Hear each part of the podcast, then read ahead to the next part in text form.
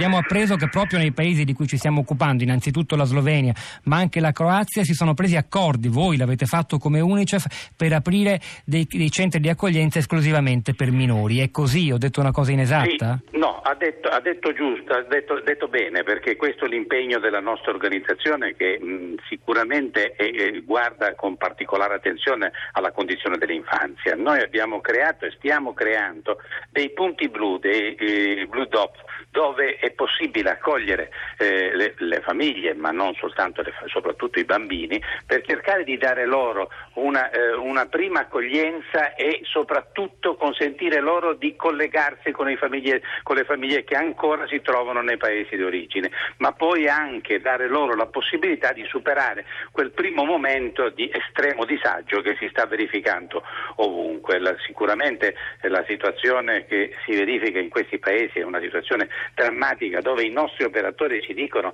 eh, che, eh, si, mh, che, sono in atto delle situazioni inimmaginabili, praticamente nelle, nella, nella zona che è al confine fra la Grecia e la Macedonia. Eh, eh, ci sono queste, queste, popolazioni, questa marea eh, di, di, persone che sono arrivate e che cercano naturalmente aiuto, che sono, eh, eh, sono ne, nella, nella, nella, zona di nessuno, nell'area di nessuno, cioè nel, nella parte che è, è fra, le, fra, i due confini che non riescono né andare avanti né andare indietro. Guerrera, posso e chiedere noi... di che numeri stiamo parlando? Quanti sono i minori in questa condizione? Avete un'idea? Eh, guardi, i nostri operatori sul campo ci dicono che i numeri che riguardano l'infanzia, i bambini in, questo, in questa situazione, ah, noi eh, sono diverse migliaia, non le posso dire un numero preciso, ma sono sicuramente diverse migliaia perché quello che si è verificato da un po' di tempo a questa parte, che si sta ancora verificando, è che a partire da questi paesi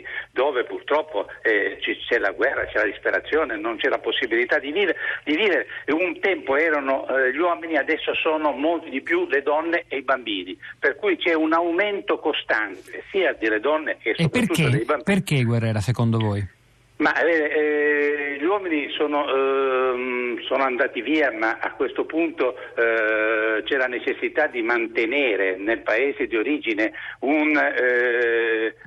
una presenza che possa garantire loro quello che desiderano veramente fino in fondo è di ritornare e di non, di non perdere tutto. Quindi gli uomini rimangono nel paese di origine per cercare di proteggere le loro, le loro proprietà, si fa per dire, ma comunque le loro abitazioni, i loro, i loro, i, le loro risorse presso quel paese cercando alle donne di trovare un rifugio sicuro in un'Europa eh, del diritto e dell'accoglienza che purtroppo si, non si sta proprio dimostrando così, eh, mandando i figli e le, e le, mogli. È questo che si verifica in questo momento e che eh, noi ecco, stiamo seguendo con molta attenzione perché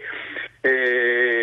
la situazione è veramente drammatica in, queste, in quest'area dove praticamente eh, c'è bisogno di tutto e noi quello che stiamo facendo è eh, inviare in, questi, in quest'area tutti, tutte le risorse che attualmente sono dislocate nei paesi vicini proprio per aiutare queste popolazioni. E magari instillare anche, ma questo chissà come si fa, un senso di solidarietà che eviti episodi come quello della scuola di Crani in Slovenia